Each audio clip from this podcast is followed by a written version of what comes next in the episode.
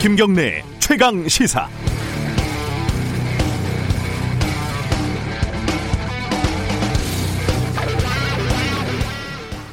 요즘 포털 기사를 보면요. 진중권, 어, 공지영 이런 이른바 유명인들이 SNS에서 싸우는 걸 거의 중계하듯이 받아쓰는 기사들이 넘쳐납니다. 주로 조국 전 장관과 관련해서 주고받는 공격과 방어인데요. 자극적인 조롱과 비난, 아슬아슬한 인신 공격들이 난무를 합니다. 이게 뭐 싸움 구경이 재밌으니까 그걸 중계하는 것 같은데요. 예를 들면 이런 겁니다.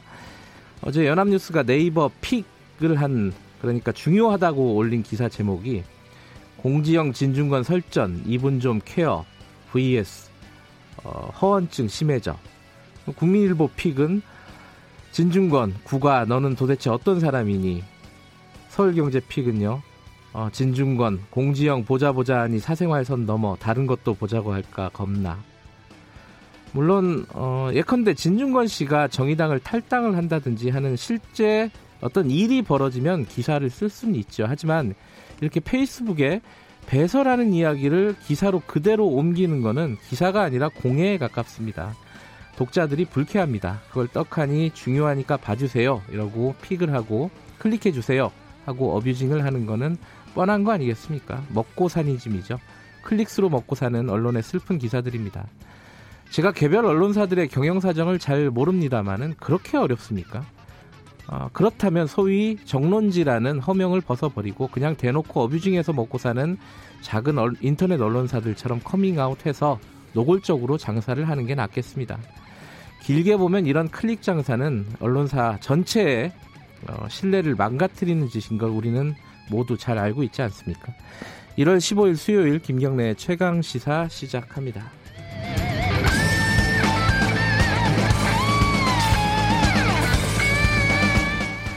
네, 김경래 최강 시사는 유튜브 라이브로도 함께하고 계십니다. 열려 있으니까 다들 들어와서 어, 얼굴을 확인해 주시기 바라겠습니다. 샵 9730으로 문자 보내주시면 저희들이 공유하겠습니다. 짧은 문자는 50원, 긴 문자는 100원입니다. 스마트폰 콩, 유튜브 댓글 뭐 이런 거 이용하시면은 무료로 참여하실 수 있습니다. 자, 수요일 주요 뉴스 브리핑부터 시작하겠습니다. 고발 뉴스 민동기 기자 어김없이 나와 계십니다. 안녕하세요. 안녕하십니까. 뭐 첫 번째 소식은 당연히 문재인 대통령 기자회견을 좀 정리를 해봐야겠죠.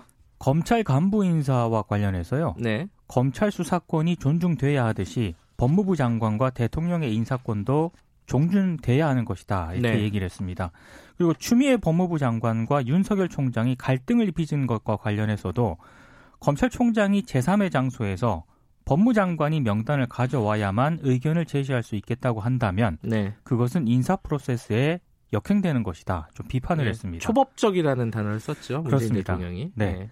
네. 그리고 북미 간 그 관계와 관련해서도요. 예. 이 북미 대화만 이제 쳐다볼 것이 아니라 남북 간에 할 수 있는 최대한의 협력을 해 나갈 필요가 있다고 강조를 했습니다. 네. 그러니까 이제는 북미 대화만 바라보고 있지 않겠다. 이런 취지의 발언을 무려 네 차례나 했습니다. 그리고 외교는 눈에 보이는 것이 다가 아니다. 눈에 보이지 않는 부분이 훨씬 많다. 이런 발언도 두 차례나 강조를 했는데요. 네. 공개되지 않은 어떤 물밑 움직임이 있는 것 아니냐. 이런 점을 좀 시사, 음. 시사한 것으로 보입니다. 네. 그리고 부동산 문제와 관련해서는요. 정부 의지는 확고하다. 정부는 지금 대책이 시효를 다했다고 판단하면 보다 강력한 대책을 끝없이 내놓을 것이다. 이렇게 강조를 했고요. 4월 총선 뒤에 야당을 아우르는 협치 내각을 꾸릴 수 있다. 이런 뜻도 밝혔습니다. 어, 오늘은 2부에서요. 이 문재인 대통령 기자회견 좀 정리하고 특히 뭐 부동산 정책 관련된 그리고 경제 정책 관련된 얘기를 김상조 정책 실장이죠. 어, 스튜디오에 모시고 얘기를 좀 나눠보겠습니다. 근데 이번 기자회견은 어, 예전처럼 뭐 기자들의 질문하는 태도가 뭐 건방지다 뭐 그런 그런 어떤 형식이라든지 어떤 진행 과정에 대한 얘기는 많지는 않았어요. 이제 뭐 이런 거 가지고 예. 예.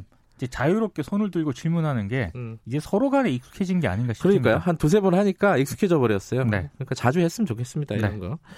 어제 저는 좀 기억에 남는 거는 어, 퇴임 퇴임에 대해서 벌써 물어보는 기자가 있었습니다. 그죠? 네. 어, 문재인 대통령이 웃으면서 잊혀진 사람이 되고 싶다. 뭐 이런 얘기를 한 게 기억에 남고 조국 전 장관에 대해서는 마음의 빚이 있다. 뭐 이런 네. 얘기를 했던 것들이 좀 인상이 깊었습니다. 자, 이 여기에 대한 화답일 수도 있을 것 같은데 윤석열 검찰총장도 어, 몇 가지 중요한 발언을 했습니다. 어제 그 법무연수원에서요. 네. 부장 검사 승진 대상자들을 상대로 리더십 과정 강연을 했거든요. 네. 우리도 바꿀 것은 많이 바꿔 나가야 한다 이렇게 얘기를 했습니다. 네. 검경 수사권 조정 법안이 통과가 돼서 향후 형사 사법 시스템에 큰 변화가 있을 것이라면서 대검도 후속 조치를 당장 준비할 것이다 이렇게 얘기를 했고요. 네. 형사 사법 시스템 변화에 따라 검사의 본질을 깊이 성찰해야 할 시기가 됐다면서 죄의 구속 요건만이 아니라 공적 자원을 투입해서 해야 할 일인지도 따져서 형사 문제로 해결할 일이 아닌 것은 비형사화하는 등 우리도 바꿀 것은 바꿔 나가야 한다 이렇게 얘기를 했습니다. 그러니까 윤 총장의 발언은 국회를 통과한 검경 수사권 조정 법안에 대한 자신의 의견일 수도 있고요. 네. 아니면 그 새 기자회견에서 검찰 개혁을 강조한 문 대통령의 문 대통령의 발언에 대한 대답으로도 해석이 될 수가 있습니다. 아, 검사가 나쁜 놈 때려잡는 거 말고도 할 일들이 많다. 요거는 윤석열 총장도 인식을 하고 있는 거고. 그렇습니다. 그런 측면에서 보면은 조금 문재인 대통령과 어, 윤석열 총장이 간접적으로나마 대화가 되고 있는 것 같다는 느낌은 좀 있습니다. 네. 아, 이 관련된 얘기는 아닌데 제가 오프닝에서 이제 조국 전 장관 관련된 어, 진중권 공지영의 어, 논, 논쟁이라고 해야 되나요? 싸움을 아, 싸움이죠. 일, 아, 예. 싸움을 중계 중계 방송하고 있는 이 주류 언론들에 대해서 얘기를 했는데 아 저는 좀 보기가 싫더라고요. 이제 너무 많이 봐가지고. 아니 그 아침에 이제 제가 준비하면서 포털을 보는데요. 그렇겠죠. 어. 가끔씩은 그 도배가 되는 경우도 그렇죠. 있습니다. 예. 막 실시간 검색어에 계속 올라가고. 네. 어, 관련해서 어 0111님이 어, 아침부터 사이다 발언 듣고 제가 사이다를 하려고 한 건 아니었는데 어쨌든 아, 그래서 문자를 보내줬다고 어, 늘 잘 듣고 계신다고 어, 문자 보내주셨습니다. 고맙습니다. 어, 언제나 딩동댕님은 민 동기 기자가 감기 많이 난 것 같다고 어, 그럽니다. 많이 많이 난 겁니까? 아 지금 거의 다 나왔는데요. 예. 잔기침만 지금 조금 남아 있어요. 거의 한 두 달 가는 거 아니에요? 나이 먹어서 그런가? 자 다음 소식이요. 무기계약직 노동자에게도 정규직 노동자와 같은 취업 규칙을 적용해야 한다. 이런 네. 대법원 판결이 처음으로 나왔습니다. 아, 대법원 네. 3부가 김모 씨 등 7명이 대전 MBC를 상대로 낸 임금 청구 소송 상고심에서 네. 원고 일부 패소 판결한 원심을 파기환송을 했는데요. 계약직으로 입사를 해서 일을 하다가 무기계약직으로 전환된 김모 씨 등이 정규직에 비해서 기본급, 수당 등에서 차별을 받고 있다면서 2013년에 소송을 제기했거든요. 네. 대전 MBC는 이 김 씨 등과 매년 고용 계약을 체결을 하면서 기본급은 정규직의 80% 수준만 지급을 했고 근속 수당은 아예 지급하지 않았다고 합니다. 음흠. 근데 쟁점은 정규직에게 적용하는 취업 규칙을 무기계약직에게도 적용해야 하는가 이게 쟁점이었는데요. 네. 1심은 적용해야 한다 이렇게 판단을 했고 2심은 채용 경로 등이 다르기 때문에 다르게 처우하는 데는 합리적인 이유가 있다 이렇게 판단을 했습니다. 네. 근데 대법원의 이심 판단을 뒤집었다는 그런 얘기인데요. 무기계약직 노동자들의 소송이 이어질 가능성이 상당히 높습니다. 그러니까 이거 굉장히 의미 있는 판결이네요. 네. 어, 무기계약직이 지금까지는 대부분의 사업장에서 차별받아 왔었는데 네. 임금이나 이런 복지나 이런 부분에서 차별하면 안 된다 이런 취지네요. 그렇습니다. 네, 다음 소식이요. 법무부가 사회이사 임기 6년 제한을 올해 3월 주총부터 적용을 하기로 했습니다. 법제처가 지난 10일 사회이사 재직 연한 신설 등을 포함한 상법 시행령 개정안 심사를 완료를 했는데요. 네. 어, 이 개정안은 차관회의와 국무회의 심의 그리고 대통령 재가를 거쳐서 2월 초에 공포가 될 예정입니다. 그러니까 500여 개 상장 상장 회사가 네. 이제 사회이사 700여 명을 더 뽑아야 된다는 그런 얘기인데요. 감기 안 나오셨군요. 그렇습니다. 이 경제단체가 1년 정도 더 미뤄달라고 요구를 했는데 법무부가 이걸 받아들이지 않았습니다. 그리고 사회이사 결격 사유도 강화가 되는데요. 기존에는 최근 2년 이내에 해당 상장사 계열사에서 상무에 종사했던 뭐 이사라든가 집행임원, 감사를 사회이사 결격 사유로 삼았는데 이 기간을 3년 이내로 1년 정도 더 늘렸습니다. 음. 오늘 보수신문하고 경제지들이 이 사안을 굉장히 비중 있게 보도를 했던데요. 해외에도 전례가 없는 규제다 이런 재계 측의 목소리를 좀 많이 반영을 했습니다. 그러니까 사회이사들이 이제 거수기 역할을 한다. 그렇습니다. 그죠? 기업들하고 오랫동안 있다 보면 유착되기가 쉽고 이렇기 때문에 임기를 제한한다는 건데 네. 외국에서는 이렇게 안 나온다는 거죠. 어. 근데 외국에서는 또 이렇게 또 거수기 역할만 하는 사회이사만 있지는 않으니까요. 그렇습니다. 예. 아, 어쨌든 지금 이제 실시가 된다는 거네요. 네. 네. 다음 소식은 또 동물 복지 관련된 얘기네요. 농림축산식품부가 동물복지 종합계획을 어제 발표를 했는데요. 네. 사람을 물거나 위협하는 위험한 개에 대해서는 공격성 평가를 거쳐서 안락사 등의 명령을 내릴 수 있게 됩니다. 음. 이 위험한 개를 평가하기 위한 기준, 행동 교정, 안락사 명령 절차 등 세부 내용을 2022년까지 확정할 예정이고요. 아, 2022년까지요? 그렇습니다. 예. 그리고 맹견을 소유한 그 사람 있지 않습니까? 네. 보험 가입이 의무화가 됩니다. 맹견 품종의 수입을 제한하는 그런 제도와 아파트 등 공동주택에서는 맹견을 기를 때 사전에 허가를 받도록 하는 그런 제도도 역시 2022년부터 시행이 되고요. 반려견과 함께 외출하는 경우에는 2미터 이내에 목줄을 채우도록 하는 그런 제도가 제도가 올해 안에 시행이 될 예정입니다. 음, 네. 그리고 반려동물을 새로 키우는 사람은 의무적으로 사전 교육을 받도록 하는 제도 역시 2022년부터 시행을 하기로 했고요.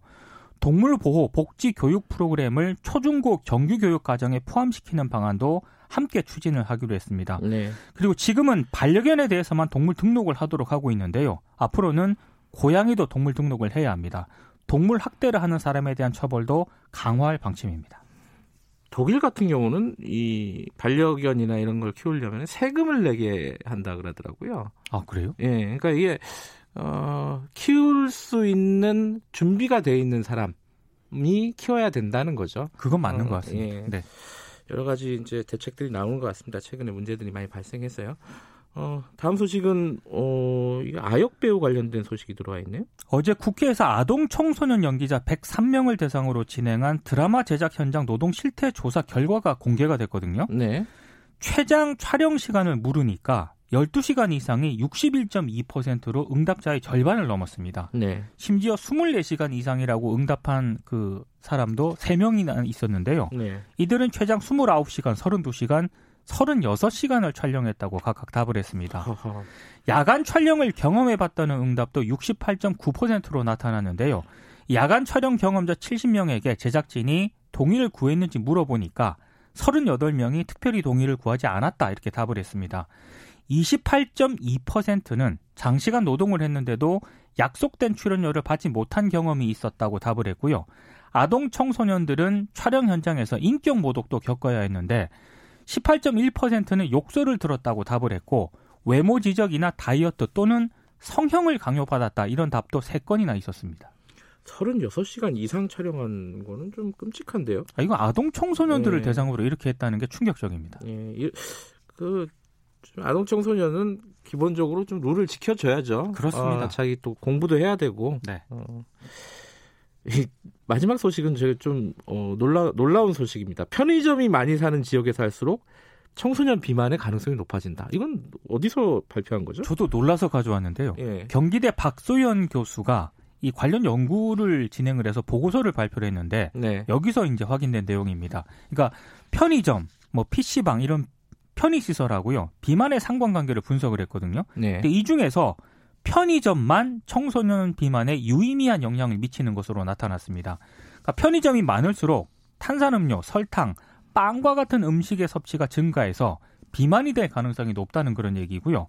이 밖에도 뭐 게임이라든가 스크린 시청 시간, 휴대전화 이용 시간이 길수록 청소년 비만 가능성이 높은 것으로 나타났는데요. 이건 이제 신체 활동 기회는 감소를 하는데 네. TV에 나오는 음식 광고에 노출이 되면서 음식을 더 많이 섭취하게 되기 때문이라고 하는데 이 청소년 비만에는 빈곤율과 같은 사회 경제적인 요인뿐만 아니라 뭐 공공체육시설이라든가 편의점과 같은 음... 지역 사회 환경 요인도 상당히 영향을 미치고 있다는 그런 얘기입니다. 그렇군요. 어, 우리 애도 편의점 가는 걸 그렇게 좋아하더라고요. 아, 저도 너무 많이 이용하는 것 같아서 좀 자제를 해야 될 거라고 생각을 하고 있습니다. 알겠습니다. 자제하시기 바라겠습니다. 고발뉴스 민동기 기자였습니다. 고맙습니다. 고맙습니다. 김경래 최강 시사 듣고 계신 지금 시각은 7시 40분 향해 가고 있습니다. 최강 시사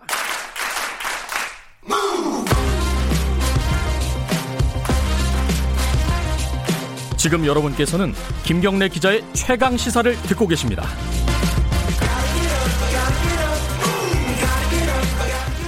김경래 최강 시사 듣고 계십니다. 지금 정치권에서는 총선을 앞두고 어 뭐 본격적인 총선 레이스가 펼쳐져 있는데 총선을 앞두고 지금 보수 통합 논의가 진행이 되고 있습니다. 어제 어, 혁신통합추진위원회 그러니까 자유한국당, 새로운 보수당, 보수진영의 다른 정당들 그리고 시민단체 모두 참여하는 이런 어, 위원회가 만들어져서 첫 번째 회의를 가졌습니다. 물론 어, 각각의 생각은 좀 다른 것 같아요. 동상이몽 이런 어, 느낌도 좀 있고 이게 잘 진행이 될까 회의적인 시각도 있습니다. 어쨌든 시작이 됐고요. 어, 이 부분에 대해서 어, 좀 계속 지속적으로 얘기를 하고 계신 분이죠. 어, 국민통합연대의 이재호 중앙집행위원장 연결해서 관련 얘기 좀 나눠보겠습니다. 안녕하세요. 예, 안녕하십니까. 네. 어, 국민통합연대는 이제 이재호 예. 위원장께서 주도해서 만든 단체인 거죠? 뭐 그렇습니다. 제가 창립 준비 위원장을 했으니까요. 예.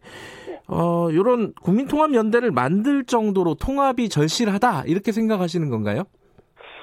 두 가지 이유가 있습니다. 네. 하나는 보수가 안정이 돼야 나라가 안정되는 거고 음. 또 하나는 내년 선거에서 보수가 여당을 견제하고 비판할 수 있을 정도로 의석을 확보해야 하니까 네. 그렇게 하려면 흩어져 있는 보수가 좀 예, 새롭게 통합되는 게 필요하지요. 예. 만약에 이렇게 통합이 안 되고 지금 상황에서 총선이 치러진다면은 어떤 결과를 지금 예상하고 계세요? 지금 이 상태로 총선을 치르고 각각 다 출마를 한다면 네. 뭐 민주당도 어렵지만은 네. 그 주변에 이제 그 정당들이 많이 있으니까 네.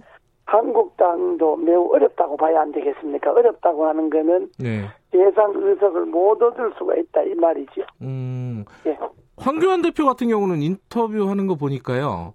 예. 어, 뭐 과반 이상을 얻어야 되지 않겠느냐. 물론 이제 뭐 소망이 섞여 있는 어, 전망이겠지만은 예. 어, 과반 이상 정도로 예상한다 이렇게 얘기를 했어요. 지금 양당제로 가면 네.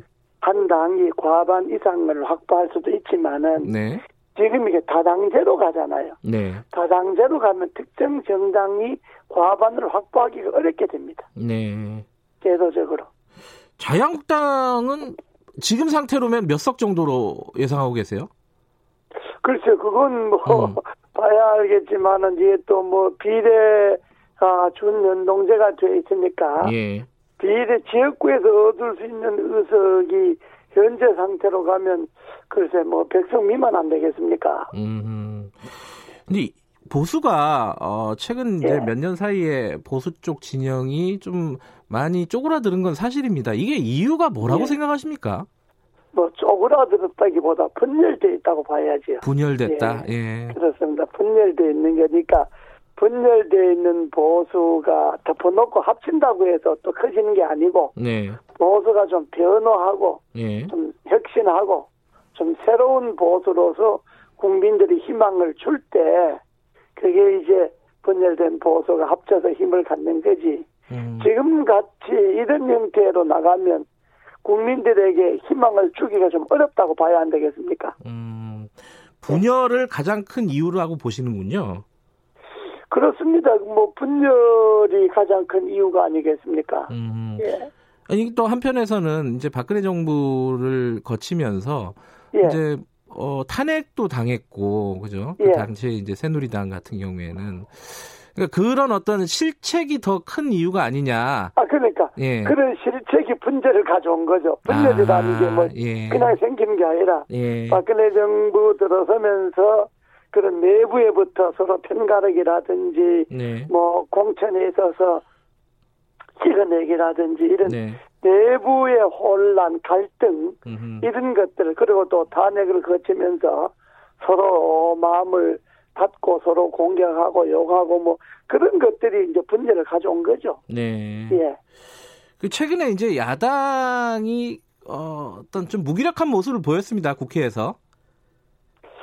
무기력하기보다가 예. 야당이 대안이 없이 그냥 투쟁만 한 거죠. 그러니까 음. 결국은 긴 시간 동안 장외 투쟁을 했지 않습니까? 네. 그리고 삭발도 하고 뭐 단식도 하고 그 온갖 투쟁을 다 했는데 네.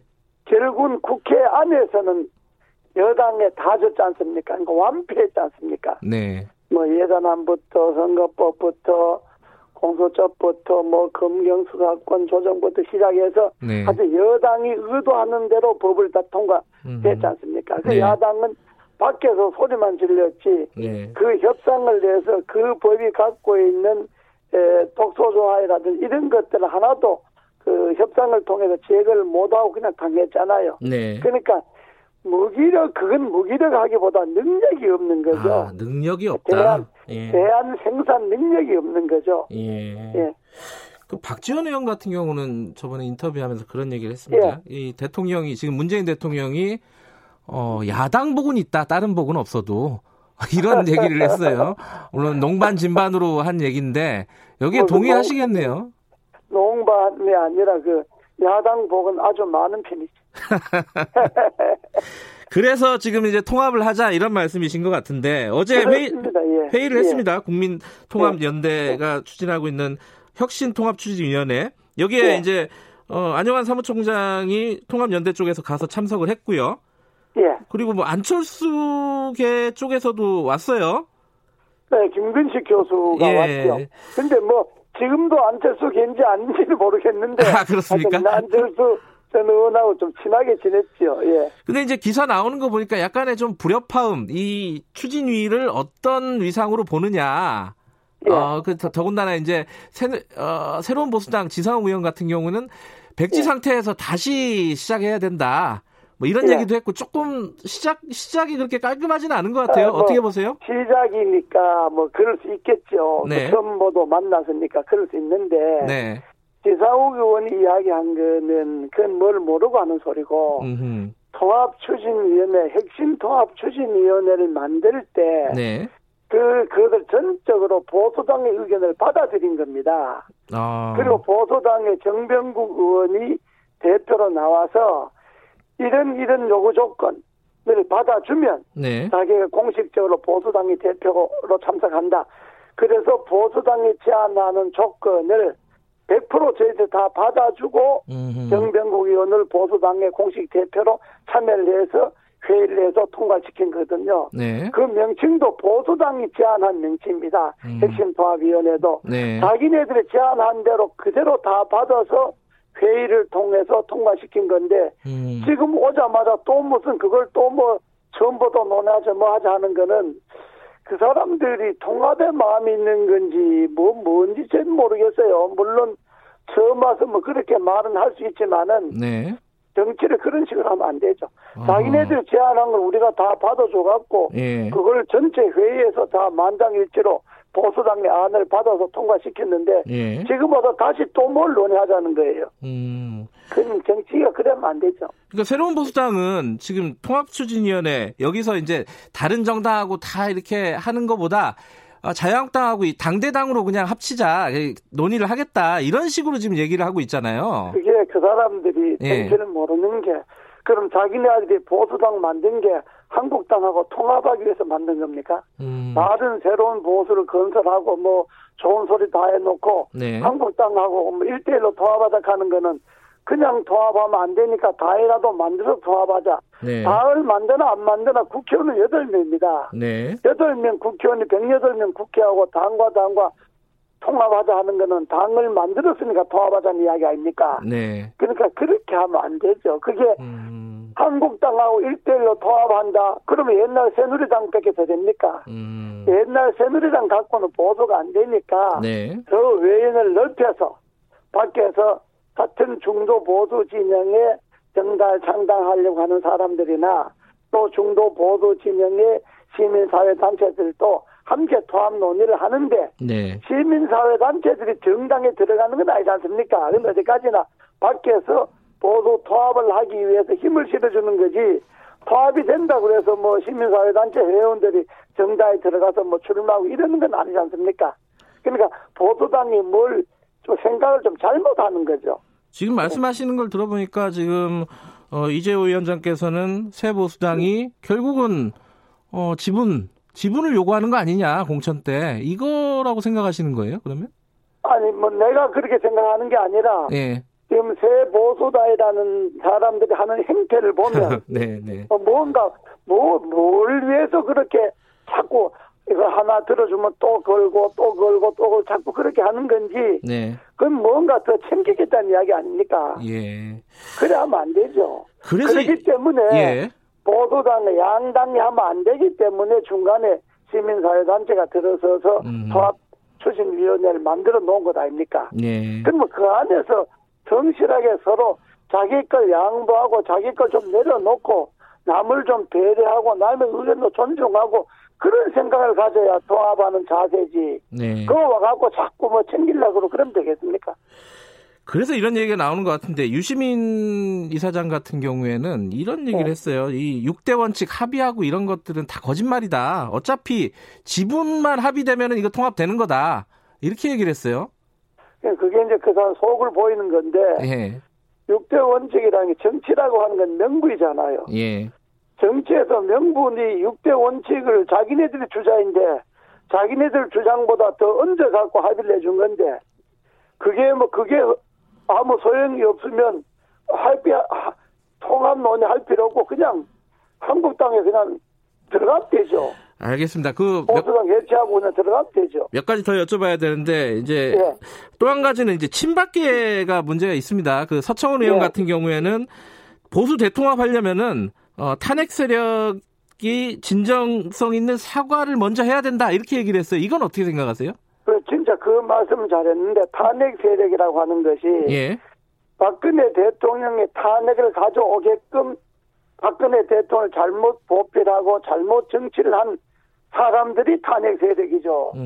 그 사람 탄핵을 찬성한 것이 탄핵 세력이 아니고 네. 박근혜 대통령이 정치를 잘못하고 국정농단이라는 이유로 탄핵을 하게끔 만든 사람들이 네. 탄핵 세력 아닙니까? 네. 그러니까 지금 그걸 따진다는 거는 그냥 그 그야 통합에 들어봤자 자기네들 이득이 없으니까 예. 따로 나가야 되겠는데 예. 따로 나가서 단몇 석이라도 얻어야 되는데 따로 나갈 명분이 없으니까 자꾸 아. 그런 소리 하는 거죠. 명분 쌓기다. 그런 소리 하는 거. 예. 뭐 의미가 있는 소리입니까? 그게 의미가 없죠. 중요한 거 두 가지가 남았는데 시간이 많지 않아서 예. 좀 짧게 좀 아, 말씀해 예. 주셨으면 예. 좋겠습니다. 한 가지는 예. 안철수 전 대표하고 이게 합칠 수 있을 것 같습니까? 안철수 대표가 어, 보수하고 손을 잡을까요? 어떻게 보세요? 안철수 대표가 갈 길이 별로 마땅치 않을 거예요. 중도 보수와 손 잡는 게 좋을 거예요. 음. 그게 가능할 거라고 보시는 거죠, 그러면은? 뭐 음. 어렵죠. 어렵지만은 네. 안철수 개인을 위해서는 그 길밖에 없죠. 아, 그 길밖에 없다. 예. 또한 가지가 박근혜 전 대통령 사면 문제입니다. 인터뷰에서 예. 어, 사, 사면이든 뭐 조기 석방이든 뭐든지 예. 해야 된다라고 말씀하셨는데 그 이유가 예. 뭡니까? 그 전직 대통령인데 예. 뭐 잘못한 것만 있겠습니까? 국민이 뽑아준 대통령인데 네. 어쨌든 4년간 국정을 운영해 왔는데 네. 그 뭐 전직 대통령을 한 천일 정도 감옥에 있었으면 뭐 전에 전두환 대통령, 노태우 대통령과 변조 봐서 네. 이제는 뭐 석방할 때가 됐죠. 아, 네. 이명박 전 대통령은 어떻게 보세요? 지금 보석으로 나와 있으니까 예. 또 이제 재판에서 이제 무죄를 받으면 됐죠. 음, 아 무죄를 예. 받으면 된다. 예, 아. 그건 뭐 무죄 무죄감이니까. 예. 예. 박근혜 전 대통령은 그 지금 말씀하신 사면이나 이런 부분들은 어, 확정 판결 이유를 말씀하시는 겁니까? 아니면 그 이전에라도 해야 된다고? 그 이전에라도 예. 뭐저 사면 저 석방 시킬 생각만 있으면 방법이야 뭐 어, 확정 판결 나서 사면하는 것만 아니라 네. 뭐 여러 가지 방법이 있죠. 뭐 형제병 정지도 있을 것이고 네. 보석도 있을 것이고 일단 감옥으로부터 몸을 풀어주는 게 중요한 거니까 네. 법적 형식이야 뭐 어떻게 되든 알겠습니다. 일단 사람이 나와야죠. 국민통합연대가 혹시 당을 만들거나 그러지는 않는 거죠? 그러지는 않습니다. 예. 네. 사회단체입니다. 예. 예. 그리고 이재호 위원장은 이번에 총선 안 나오신다는 거는 계속 전, 전 예. 출마 안 합니다. 예. 어, 예. 예. 출마 안 하신 이유 간단하게 10초만 말씀하시면은 아, 뭐 이제 후배들에게 자리를 좀 물려줘야죠. 계속 그 자리에 앉아 있으면 됩니까? 알겠습니다. 오늘 말씀 감사합니다. 국민통합연대 이재호 중앙집행위원장이었습니다. 김경래 최강에서 1부는 여기까지고요. 잠시 후 2부에서 뵙겠습니다. 뉴스 듣고 8시 5분에 돌아옵니다.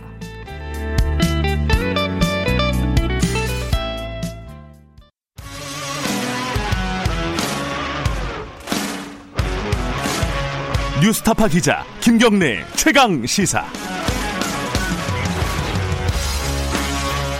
김경래 최강 시사 2부 시작하겠습니다. 아, 아까 예고해 드린 대로 오늘은 김상조 정책실장 모시고 어제 문재인 대통령 신년사 뒷담화라고 해야 되나? 그 부분도 좀 얘기를 해보고요. 어, 앞으로 어, 이제 사실상 2기가 시작이 된 건데 어, 정책 방향에 대해서 좀 여쭤보겠습니다. 스튜디오에 직접 모셨습니다. 안녕하세요. 네, 안녕하십니까. 어, 새해 복 많이 받으시라고 좀 늦었죠? 예. 그래서 봤으니까. 새해 복 많이 받으시고요. 예. 남는 복 있으면 저한테 좀 주십시오. 예. 어제 어, 뭐 현장에 계셨으니까요. 예. 예. 제일 좀 인상적이었던 부분이나 기억 남는 부분이 있으십니까, 혹시? 아, 사실 어제 기자회견 끝나고 대통령님과 몇몇 참모들이 어, 점심을 같이 했습니다. 아. 뭐그 자리에서 뭐 당연히 기자회견에 관한 그렇겠죠? 말씀들을 나눴는데 네.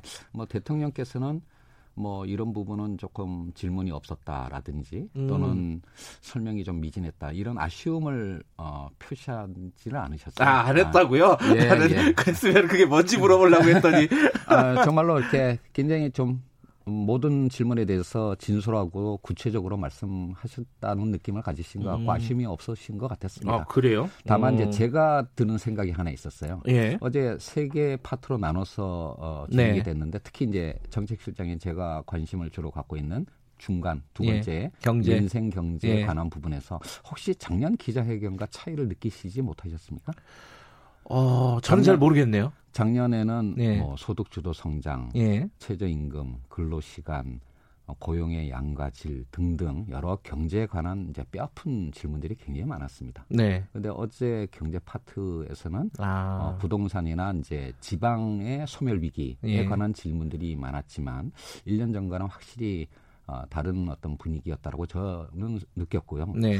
그, 어, 두 번째 파트에서 여섯 개 질문 끝나는 부분에 추가 질문 두 개 정도가 음. 민생과 경제에 관한 것이었는데 저는 어제 보면서 아, 뭐, 뭐 기자들도 그렇고 우리 국민들도 그렇고 이제 네. 한국 경제가 좀 이제 터널을 지나서 좀 음. 뭔가 회복 그 기운을 받고 있다 이렇게 좀 느끼시는 게 아닌가라고 저는 생각을 했습니다.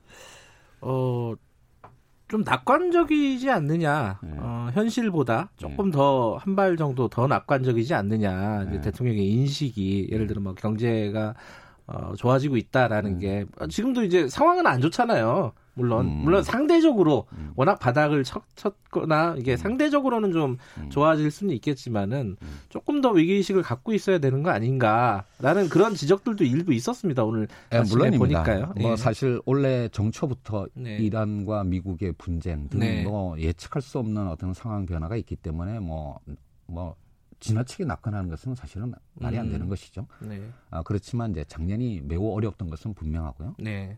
뭐 모두가 올해는 작년보다는 나아질 거다라고 생각하고 있고 또 한 가지 좀 지적하고 싶은 것은 뭐냐면 한국 경제가 작년에 어려웠던 것은 사실이나 우리나라만 어려웠던 거 아닙니다. 음흠. 뭐 IMF 총재가 얘기했던 것처럼 전 네. 세계 나라 중에서 90개국이 90%가 사실은 경기 하강을 경험하고 있었고요. 네. 그 중에서는 사실은 우리가 매우 나은 상대적으로 나은. 성적을 기록하고 있었습니다.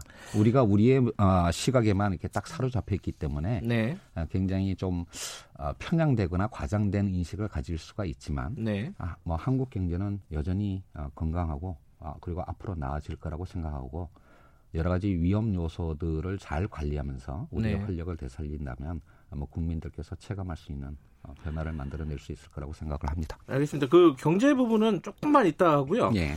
어, 그래도 지금 정책실장 자리가 사실 경제 쪽이잖아요. 경제 쪽인데. 뭐 사회정책도 합니다. 예, 그래도 이제 뭐 검찰 개혁이라든가 음, 어, 음. 혹은 또 남북 관계라든가 이런 음, 부분들은 네. 간단하게는 좀 짚고 넘어가야 될 것 같아요. 청와대 네. 대표 선수로 오셨으니까요. 네, 알겠습니다. 그 검찰 얘기는 요거만 여쭤볼게요. 지금 검찰 쪽에서 반발이 실제로 가시화되고 있습니다. 이 일부 소장파라고 할까요? 어쨌든 음, 음. 그런 검사들이 사표도 내고 음. 뭐 내부 게시판에 글도 올리면서 음.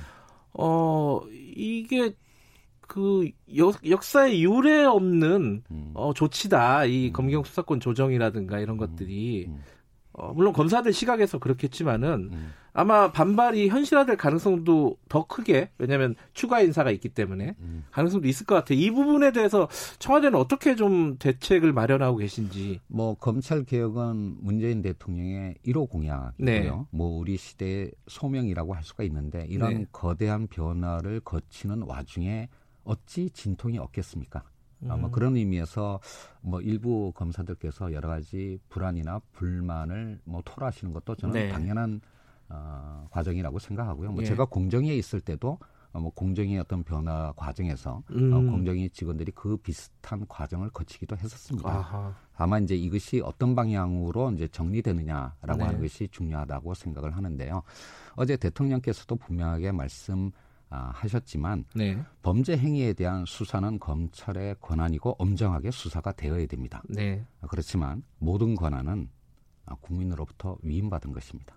음. 아, 그렇기 때문에 그 권한이 어, 국민의 인권과 재산권을 보호하는 방향으로 진행이 돼야 되겠고요. 네. 이런 변화를 위해서는 공수처법이나 검경수사권 조정법 등 네. 법제도적인 완비도 필요하지만 물론 아직도 하위법령을 정비하려면 많은 과제들이 남아 있지만 네. 무엇보다도 중요한 것은 검찰 스스로 수사 관행을 개선하고 조직 문화를 개선하는 모습을 보여야만 검찰이 국민으로부터 신뢰받는 기관으로 거듭날 수 있고 아, 그것이 우리 모두를 위한 길이다. 라고 음. 생각합니다. 이것은 제 생각이 아니라 대통령님의 뜻입니다.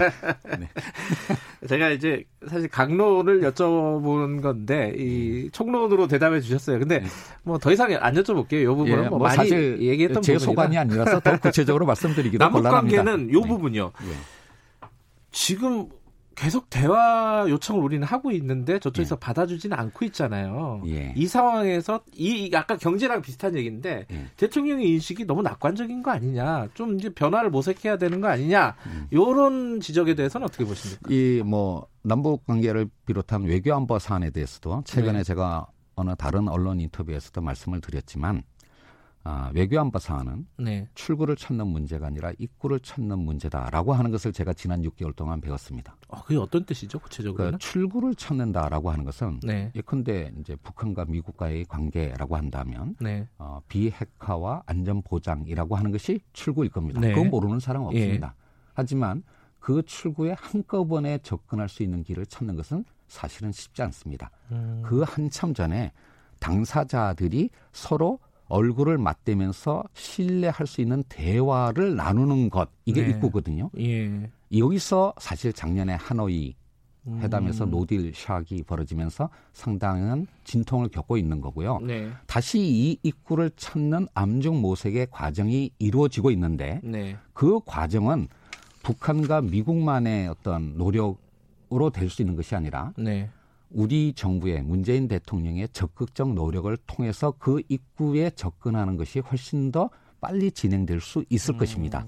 어, 그런 차원에서 문재인 대통령께서 우리의 적극적인 노력을 강조를 하시는 거고요. 네. 뭐 예를 들면 DMZ를 비롯한 접경 지역의 어떤 어, 뭐 유네스코 등재라든지 여러 가지 네. 활용의 문제도 있을 수 있고 네. 뭐 유엔의 어떤 제대 대상이 아닌 개별 관광의 어떤 어, 활성화라든지 또는 예, 정돼 있는 여러 가지 스포츠 교류를 강화하거나 또는 철도 공동체를 만들기 위한 사전 어떤 준비 작업 이런 것들은 네. 지금 단계에서도 할 수가 있는 거고요. 네. 그런 과정에서 남북 간에 그리고 북한과 미국 사이에 어, 신뢰를 다지는 즉 입구에 접근하는 것이 보다 어, 빠르게 어, 진행될 수 있을 거라고 생각합니다. 네. 그 부분에 우리가 적극적으로 노력을 하겠다는 뜻으로 이해를 해주시면 되겠습니다.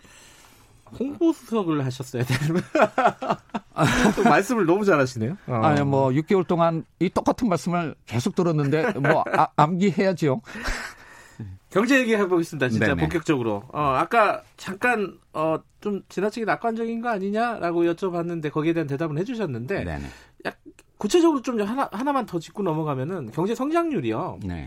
어, 2.4% 예상하신 거죠, 올해? 네, 그렇습니다. 그렇죠.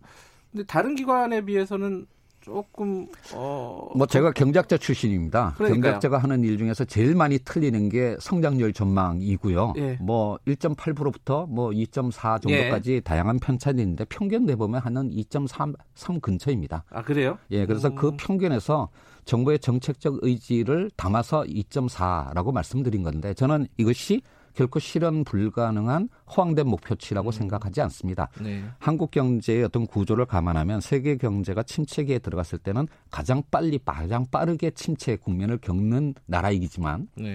회복될 때는 또한 역시 가장 빠르게 회복되는 그런 체질을 갖고 있습니다. 물론 이게 좋다는 뜻은 아니고요. 그러니까요. 그래서 뭐 네. 뭐 올해나 내년 같은 경우에는 아마 국민들께서 생각하시는 것보다는 훨씬 더 좀 좋은 어, 성과를 낳을 수 있을 거라고 생각을 하고 있고 그렇기 위해서 정책 실장으로 최선의 노력을 다하고 있습니다. 예, 거시 지표가 조금 회복이 된다고 또 음. 체감이 확 되는 건 아니잖아요, 또. 바로 그 부분이 제일 아픈 예, 부분인데요. 예. 작년 말에 이제 어, 문재인 정부의 전반기를 평가하는 여러 가지 서베이를 해봤지 않겠습니까? 네. 아마 대체적인 어떤 인식이 이런 거였습니다. 방향은 올바른 것 같은데 바람직한데 확실하게 체감되는 게 없다. 그러니까요. 그래서 올해의 어떤 국정 목표가 바로 그래서 네. 어, 포용, 혁신, 공정, 평화에서 확실한 변화를 만들겠다는 것입니다. 즉 우리 정부가 설정한 국정 기조는 올바르고 그리고 네. 앞으로도 계속 이렇게 가야 되는데 이것은 일관성을 유지해야 되는데 구체적인 어떤 성과를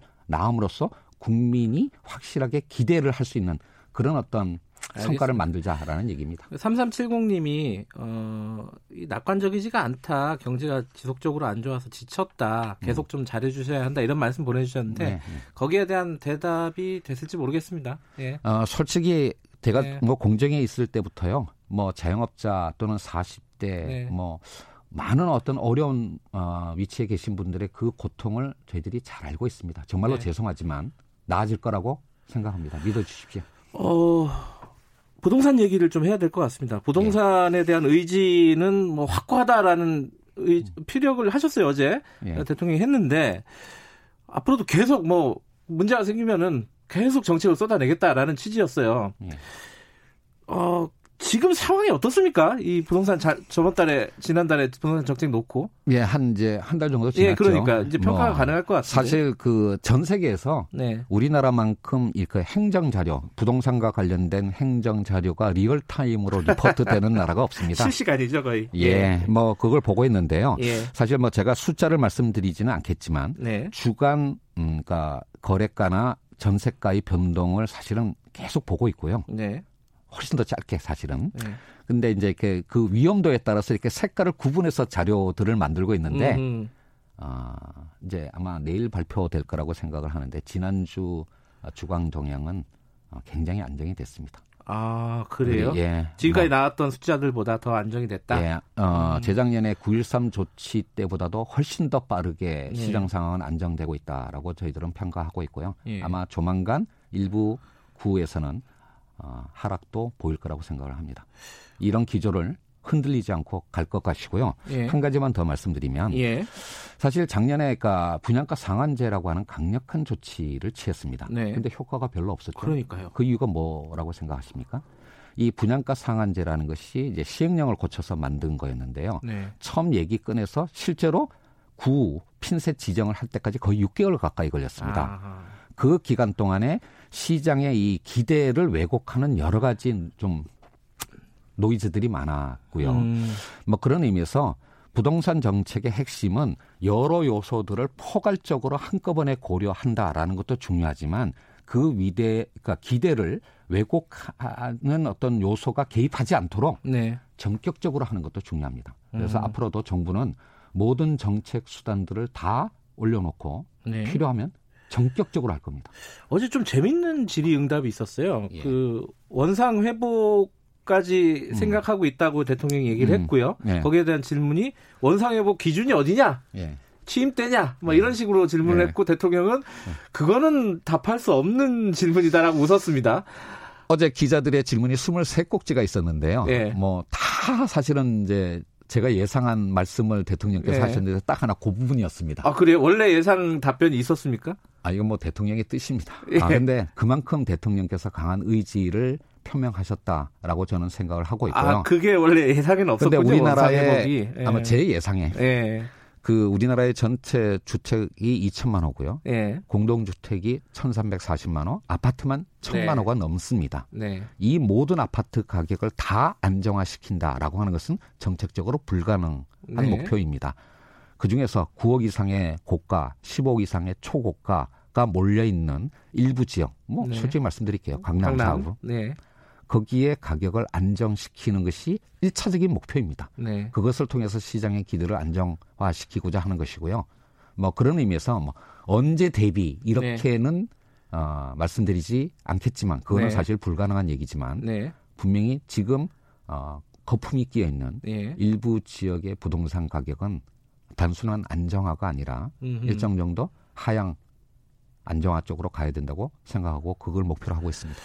그 이게 부동산 정책이 실효성을 거둘 것이다. 어, 라고 말씀하시는 건데, 근데 전, 어, 많은 사람들이 되게 의아해 하는 게, 왜 문재인 정부 때 이렇게 많이 올랐을까?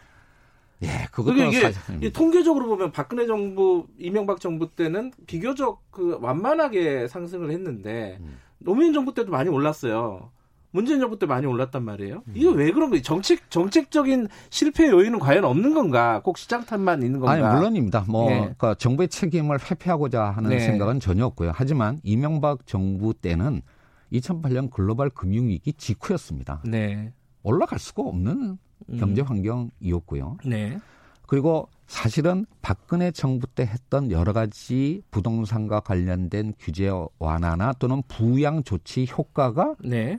지난 정부 말부터 해서 저 우리 정부에 와서 본격화된 것입니다. 그리고 우리나라만이 아니라 전 세계적으로 정말 음. 인류가 경험하지 못했던 과잉 유동성의 상황이 있고요. 네. 뭐 그런 문제가 우리나라뿐만 아니라 전 세계적으로 만연돼 있고 노벨 경제학상을 받은 실러 교수의 경우에는 이미 지금 시점에서 본다면 2008년보다도 더 버블 위험이 크다라고 언급될 정도로 전 세계가 사실은 굉장히 예민한 상황입니다. 네. 이런 상황 속에서 우리 정부는 부동산 가격을 안정화시키는 것이 국민 개개인의 삶의 질뿐만 아니라 국민 경제의 안정을 확보하는데도 최우선의 과제라고 하는 생각을 갖고 있기 때문에 네. 이것이 단순히 뭐 총선 때까지 그런 것이 아니라 우리 정부 끝까지 이것은 정책의 최우선 순위 과제로서 모든 수단을 동원해서 전격적으로 시장의 안정화를 위한 노력을 할 건데요. 다만 규제 일변도로 가는 것은 아닙니다. 아, 결국 이것도 시장에 따라서 자산 시장도 장기적으로는 수요와 공급, 즉 공급 대책에 의해서 영향을 받는 것이 분명한 것이고요. 네. 뭐 그런 부분에서 뭐 3기 신도시를 포함해서 또는 서울 시내의 여러 가지 가로 정비 사업이나 중공업 지대 등등의 공급 대책을 지금 준비를 하고 있고 네. 이 부분과 관련해서 사실 오늘 오후에 아, 지, 중요 지자체인 서울시와도 협의를 하고 있습니다. 조만간 음. 어, 정부가 이 부분에 관해서도 대책을 발표하고 있고요. 세금뿐만 아니라 대출 규제, 거래 질서 확립, 더 나아가서 전세 제도와 공급 대책까지 음. 모든 정책들을 정부는 준비하고 있고요. 필요할 때 전격적으로 시행할 겁니다. 지금 집값은 지표가 좀 안정적이다라고 네. 말씀하셨는데 전세값 많이 오른다는 얘기는 이건 어떻게 보십니까? 뭐 그것도 사실은 지역마다 상당한 정도의 차이가 음, 있습니다. 네. 그뭐 학군을 비롯해서 어떻게 특수 어, 예. 수요가 있는 지역이 있고요. 또 한편으로는 저 수도권 남부 쪽에 네.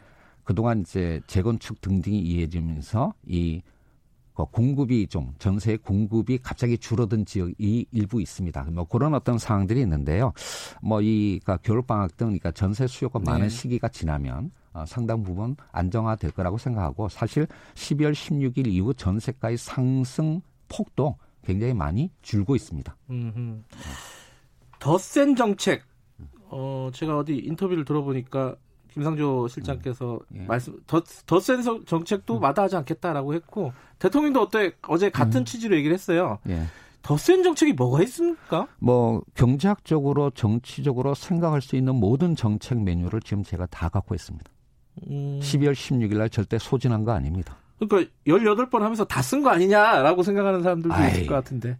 아니에요? 아직도 많습니다. 그래요? 예.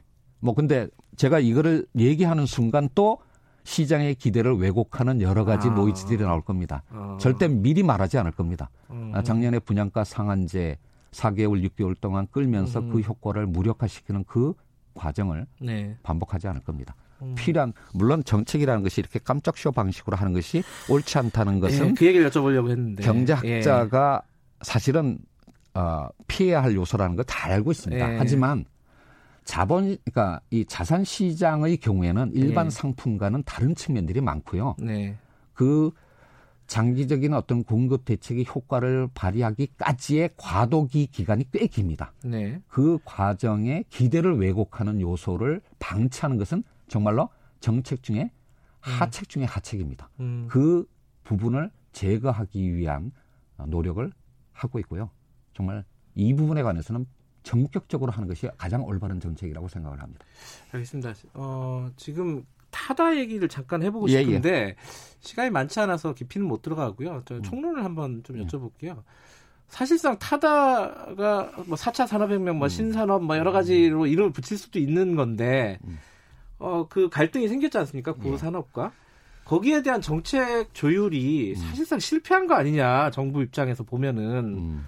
어, 어떻게 생각하십니까? 그 문재인 정부가 혁신 성장을 위해서 정말로 많은 일을 했습니다. 네. 뭐 규제 샌드박스요. 예. 세계 어느 나라보다도 많이 빨리 가고 있고요. 네. 규제 자유 특구도 하고 있고 적극적 행정도 하고 있습니다. 그리고 얼마 전에는 데이터 3법이 국회를 통과하기도 했었고요. 여러 네. 가지 찬반 논란이 있는 이슈이지만 정부는 네. 이 혁신 성장과 관련해서도 주저하지 않고 가고 있습니다. 네. 근데 마치 타다 문제가 문재인 정부의 혁신 성장의 진정성을 다 회수하는 모든 아. 것인 것처럼 얘기하는 것은 과장된 거라는 말씀을 하나 드리겠고요. 보도가 너무 많이 되니까요. 예. 그리고 또 하나는 뭐냐면 혁신이라고 하는 것은 현행법의 기준에서 본다면 적법과 불법의 경계선에 있는 부분들이 많습니다. 네. 따라서 그것을 언제나 그렇게 법적 불확실성을 남겨둘 수는 없는 것이기 때문에 법 제도화하는 과정이 필요하고요. 네. 그 과정에서는 이익을 보는 사람과 손해를 보는 사람 사이에 뭔가 사회적 대화와 타협이 필요하다고 생각합니다.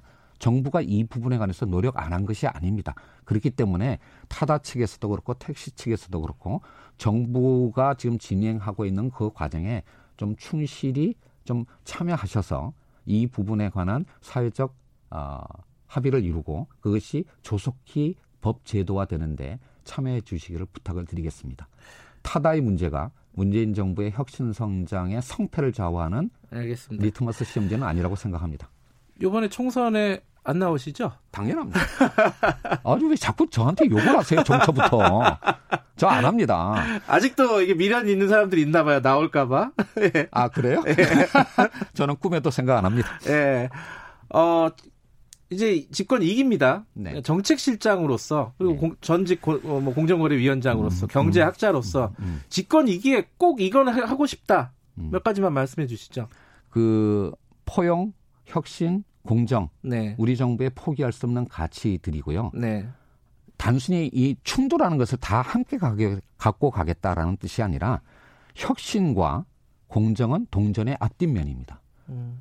혁신을 통해서 우리 세대의 젊은이들에게 도전할 수 있는 기회를 부여하는 게 바로 공정이라고 생각합니다. 네. 그래서 혁신과 공정을 함께 추구함으로써 젊은이들에게 희망을 줄 수 있는 성공 사례를 빨리 만들어 가고 있고요. 아마 정초에 여러 가지 뭐 의미 있는 정책적 뉴스들이 많이 준비가 돼 있으니까 제가 미리 말씀드릴 수는 없고요. 기대해 주시길 부탁드리겠습니다. 아니, 예, 티저 예고편도 아니고. 예. 공정거래법, 뭐 상법 이런 것들도 다 진행 중이십니까? 뭐 대통령님께서 신년사에서도 말씀을 하셨습니다. 예. 근데 한 가지 어, 추가하고 싶은 것은 10초 남았습니다. 법이 모든 것은 아닙니다. 법 이하의 네. 시행령 등의 하위 법령으로 할 수 있는 것도 많고요. 그걸 네. 통해서 우리의 공정 경제 질서를 만들어 가겠습니다. 김상조 정책실장이었습니다. 오늘 고맙습니다. 감사합니다.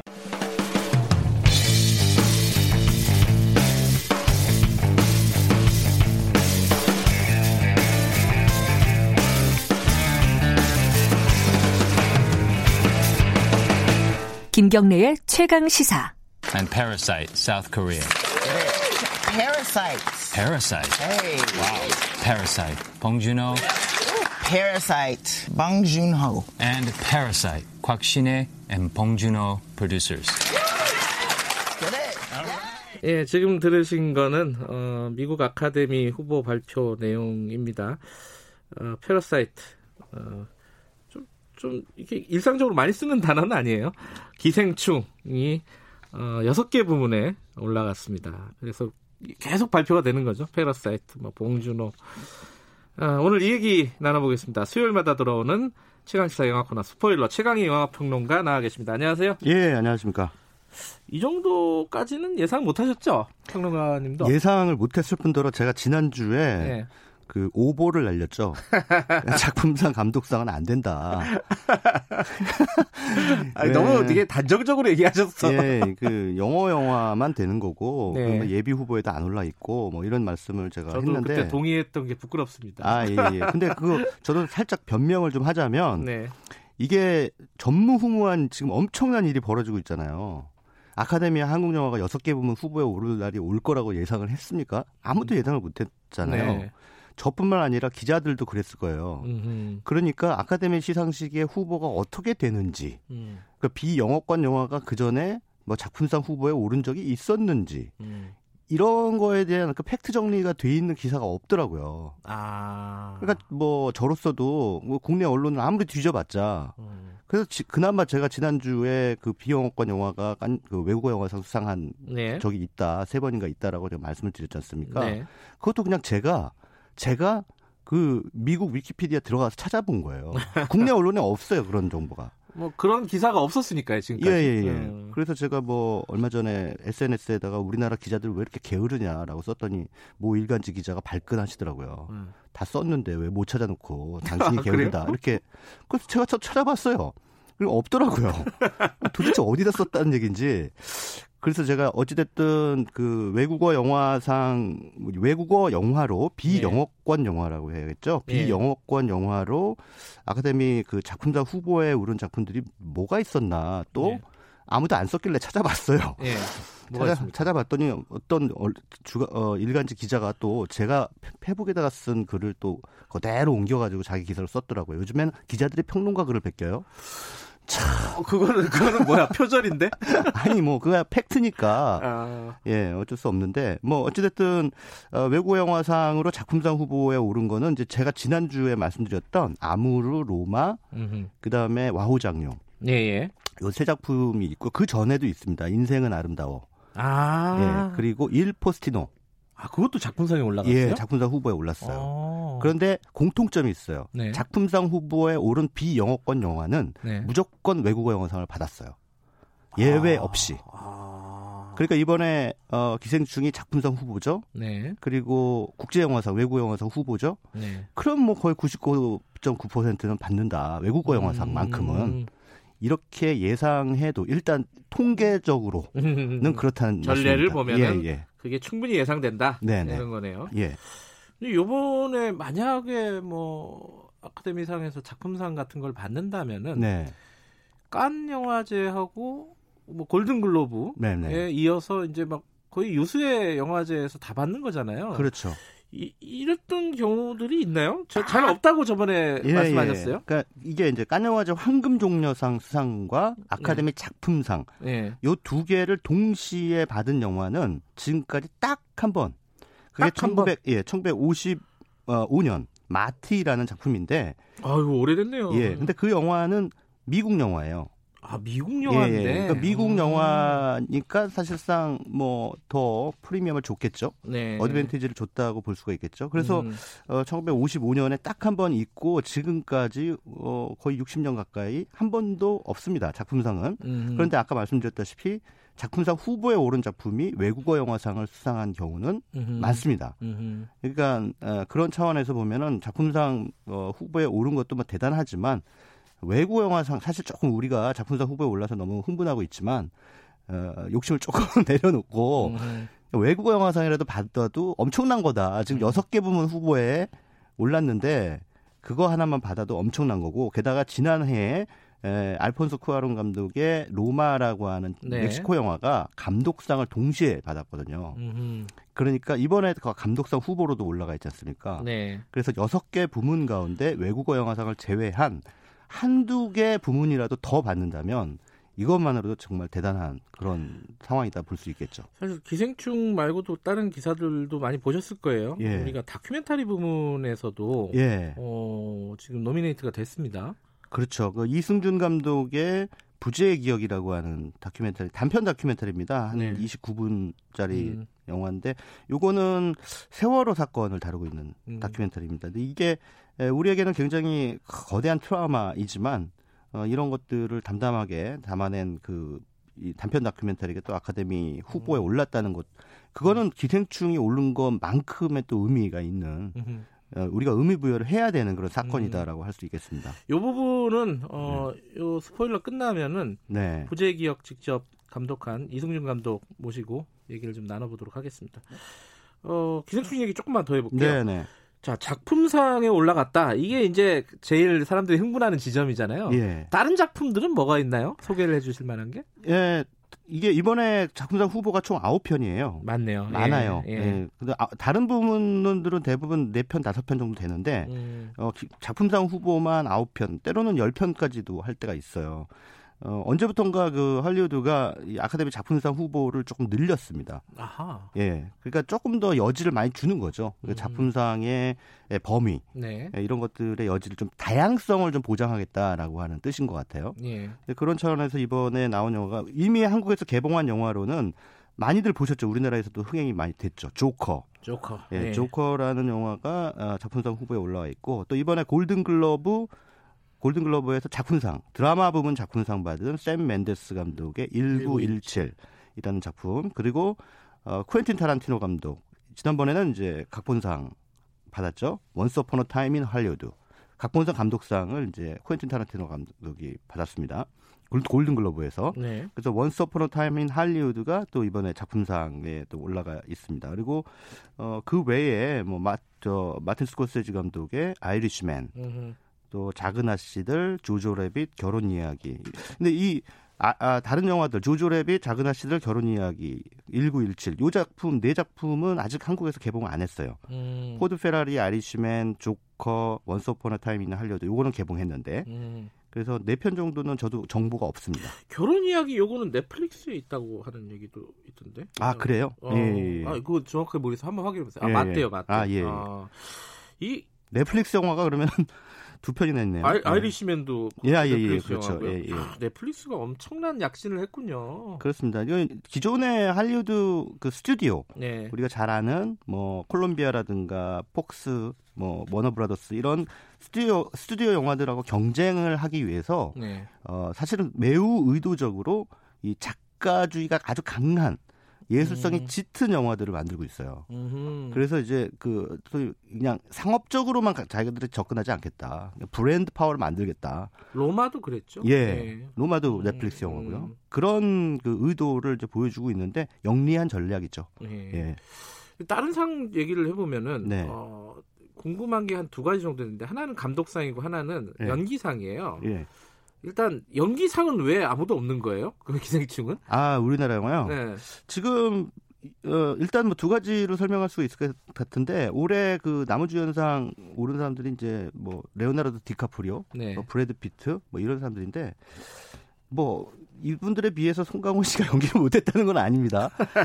못했다는 건 아닌데 미국인들의 눈에는 아무래도 아, 음. 비교를 예전 영화들하고 비교를 할 수가 있잖아. 예전에 예. 이들이 했던 연기들. 음. 그래서 이들이 얼마나 그이 다른 음. 연기 색깔을 보여줬는지에 대한 감흥이 송강호 씨는 reference가 없어요. 음. 이전 영화들 자체를 보질 않았어요. 모르니까. 예, 예, 예. 음. 그러니까 그런 차원에서는 연기상 쪽으로 후보에 오르기, 올리기는 음. 기생충이 다소 쉽지는 않겠다. 어, 쉽지는 않고 게다가, 게다가 이들이 영어로 연기를 하는 게 아니라 한국어로 연기를 하고 있기 때문에 이게 연기를 잘하고 있는지 못하고 아, 있는지를 알 수가 없어요.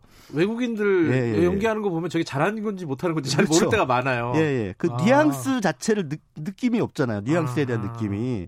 이렇기 때문에 외국어 영화, 그들 입장에서의 외국어 영화의 배우들한테 선뜻 연기상을 주기는 좀 어렵지 않을까 음. 이런 생각이 듭니다. 예. 그 유색 유색 인종이 이번에 또 한 명밖에 없어가지고 약간 네네. 인종적으로 너무 네. 어... 안 그래도 지금 아카데미가 지나치게 네. 백인 중심적으로 네. 그 상을 준다라고 하는 비판을 많이 받고 있는데 이번에도 마찬가지로 말씀하신 것대로 유색 인종 후보는 어, 한 명밖에 네. 들어가 있지 않습니다. 네. 그래서 이런 부분에 대해서 계속 할리우드에서도 목소리를 내고 있어요. 그래서 음. 언젠가는 어, 유색인종 후보가 상을 받고 또 외국어 영화를 연기를 하는 그런 배우들도 상을 받을 수 있는 날이 오지 않을까. 지금 할리우드가 상당히 아, 특히나 아카데미가 보수적이기로 정평이 나 있는데 점점 점점 점점 문호를 열고 있거든요. 음. 지금 이번에 말해도 기생충에다 여섯 개 부문 후보를 음. 올렸다는 것만으로도 지금 아카데미가 계속 바뀌고 있고 또 좀 전향적으로 변화를 시도하고 있다는 걸 알 수가 있습니다.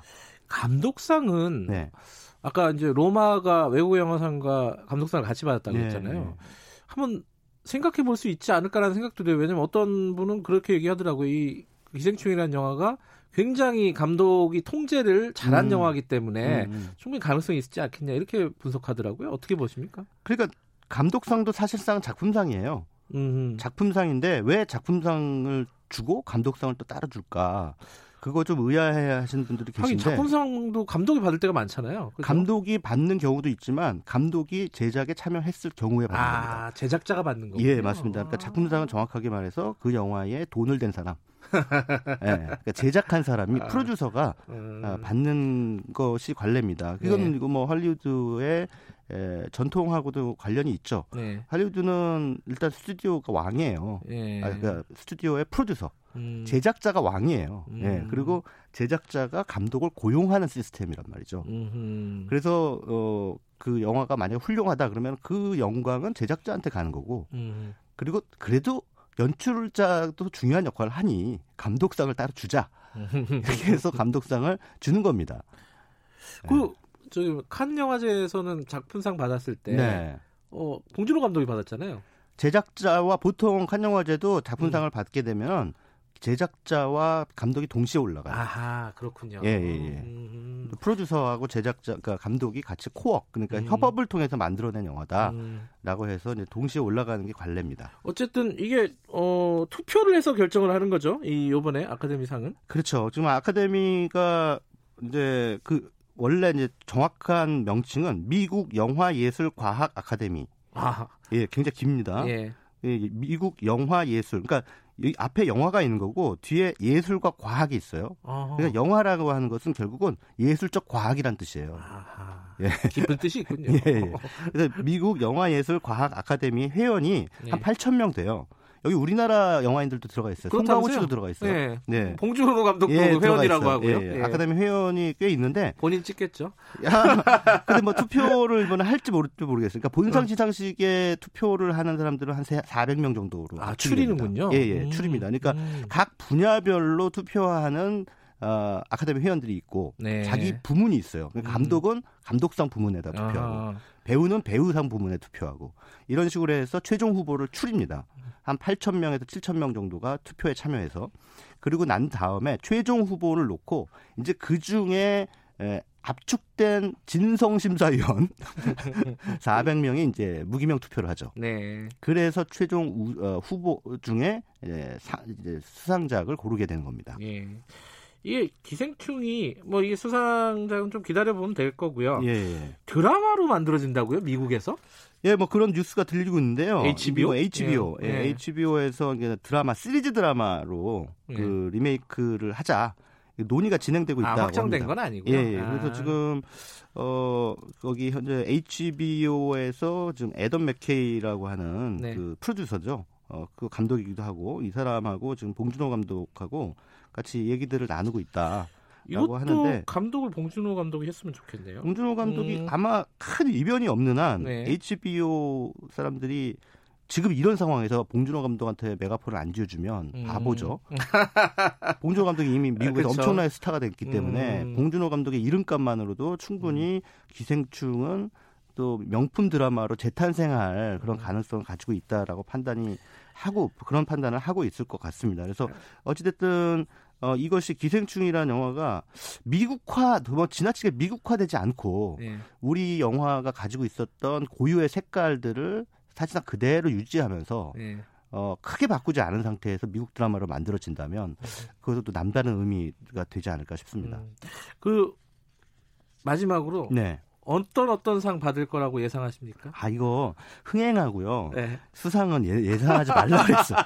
진짜 예상하지 말라 그랬어. 왜냐하면 너무 많이 틀리고 그리고 네, 하늘도 모른다고 하기 때문에 네. 그러나 네. 가장 가능성이 높은 건 앞서 말씀드린 이유 때문에 어, 국제 영화상은 네. 거의 받지 않을까. 네. 예, 이렇게 예상을 조심스럽게 해봅니다. 그것도 조심스럽게. 예, 조심스럽게 아, 해봅니다. 그냥 이렇게 틀렸다가 괜히 망신당할까봐. 알겠습니다. 예. 오늘 말씀 감사합니다. 예, 고맙습니다. 최강희 영화평론가였습니다. 지금 시각은 8시 46분 향해 가고 있습니다.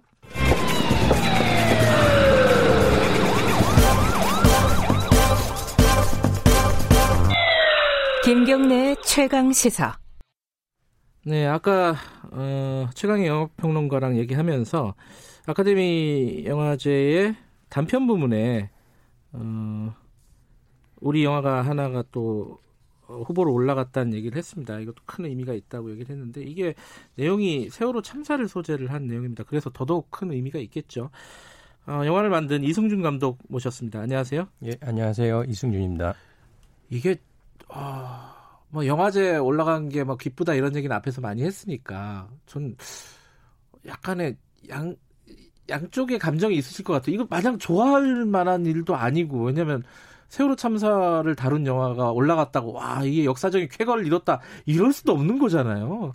이게 좀 음. 마음이 좀 복잡하시겠어요. 이게 올라갔다는 얘기 물론 음. 좋으시겠지만은 이게 뭐 개인적으로는 굉장히 어, 즐거운 일이고 그렇죠. 신나는 일인데 누군가가 축하한다라고 했을 때 이게 그렇게 축하를 할 일인 그, 그 단어를 못 쓰겠어요 저도. 예, 축하드린다는 네, 단어를. 좀 네. 복잡하고요. 네. 미묘하고.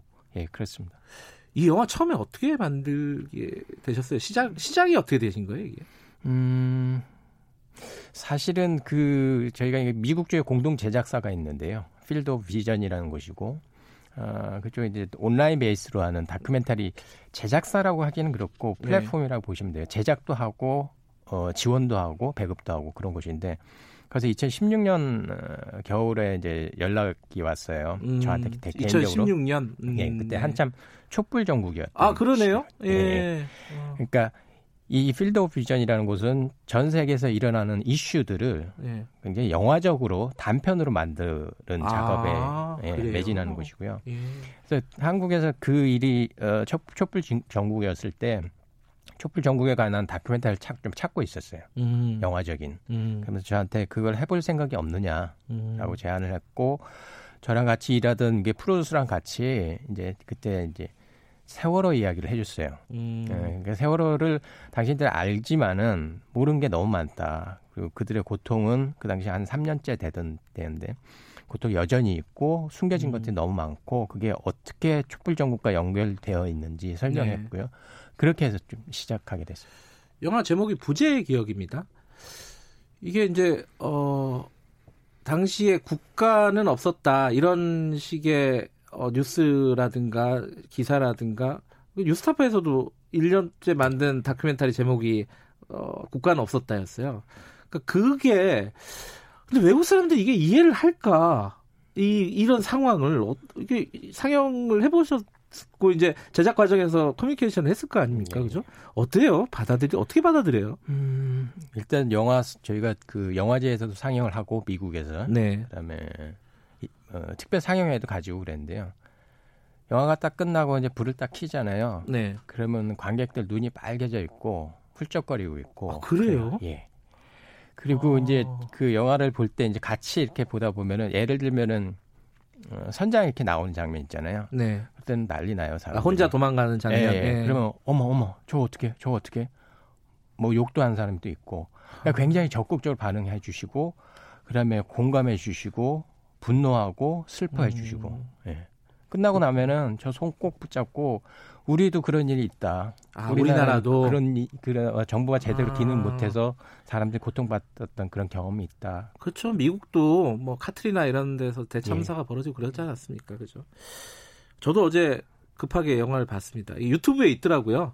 예. 네, Field of Vision에서 이제 올린 유튜브 영어 자막이긴 한데 보고 엄청 울었어요. 근데 그게 좀 이상한 마음이 들었던 게 그 수없이 본 화면들이거든요. 정말 수백 번은 봤을 거예요. 과장을 안 하고. 전 더, 더군다나 이제 기자니까. 근데 아직도 눈물이 나요. 그걸 보면은. 더군다나 좀, 좀 특이하게 만드셨더라고요. 그 어떤 음, 의도나 이런 것들이 어떻습니까? 네, 일단은 뭐 이 그 부재의 기억은 어떤 숨겨진 진실을 파헤치고 그런 다큐멘터리는 아니에요. 음. 네, 처음부터 그렇게 만들려고 했던 것도 아니고 왜냐하면 어, 계속 조사가 이루어지고 있고 네. 밝혀지지 않은 게 너무 많기 때문에. 네. 음. 그래서 저희가 잡았던 이야기의 큰 줄기는 고통이라는 키워드였고요. 네. 고통은 여전히 거기에 있고 여전히 지속되는데 그렇다면 고통 계속 이야기 되어져야 된다라는 어, 측면에서 자 그러면은 우리가 고통의 시작이 어디였 었지라는 거를 음. 좀 음. 생각을 해봐야 돼 차분히 앉아서 네. 음. 저희가 그 당시에 어, 다들 막 굉장히 슬퍼하고 안타까워하고 그랬잖아요 2014년 4월 16일 날에 네. 근데 그걸 다 잘 정리해 보면 안타깝고 슬픈 게 아니라 우리는 분노할 수밖에 없는 음. 게 있거든요. 그게 국가 국가의 부재라는 거죠. 그러니까 고통의 시작은 국가의 부재였다. 음. 이런 이야기를 하고 싶었던 거죠. 다큐멘터리 보니까요. 바다를 계속 보여주세요. 빈 바다. 어, 배가 안 보이는 바다도 계속 보여주세요. 그게 무슨 의미예요? 어, 그, 보통 세월호 이전에는 사실 네. 일반적 그냥 바다가 되게 낭만적이고 아, 그렇죠. 예, 그런 네. 거였잖아요. 네. 이제 달라졌어요. 아. 그러니까 저한테는 특히 저한테 적어도. 음. 어. 근데 그 바다를 보면은 이제 다른 생각이 드는 것. 아이들도 음. 생각나고 그때 일이 생각나고 근데 좀 그런 마음을 한번 가져보자. 그때 음. 다시 한번 그때 무슨 일이 있었는지 막 수많은 정보들이 들어오는 것보다 때로는 그렇게 어떤 여백이 있는 음. 그림을 봤을 때 더 깊이 생각을 할 수 있다라고 생각을 하거든요. 네. 근데 이, 거기에 이제 어, 스스로 목숨을 끊은 김관홍 잠수사도 나오고 여러 가지 이제 아이들 모습도 계속 다 나와요. 음. 더군다나 이 아이들 모습이 모자이크 없이 나오더라고요. 저는 깜짝 놀랐어요.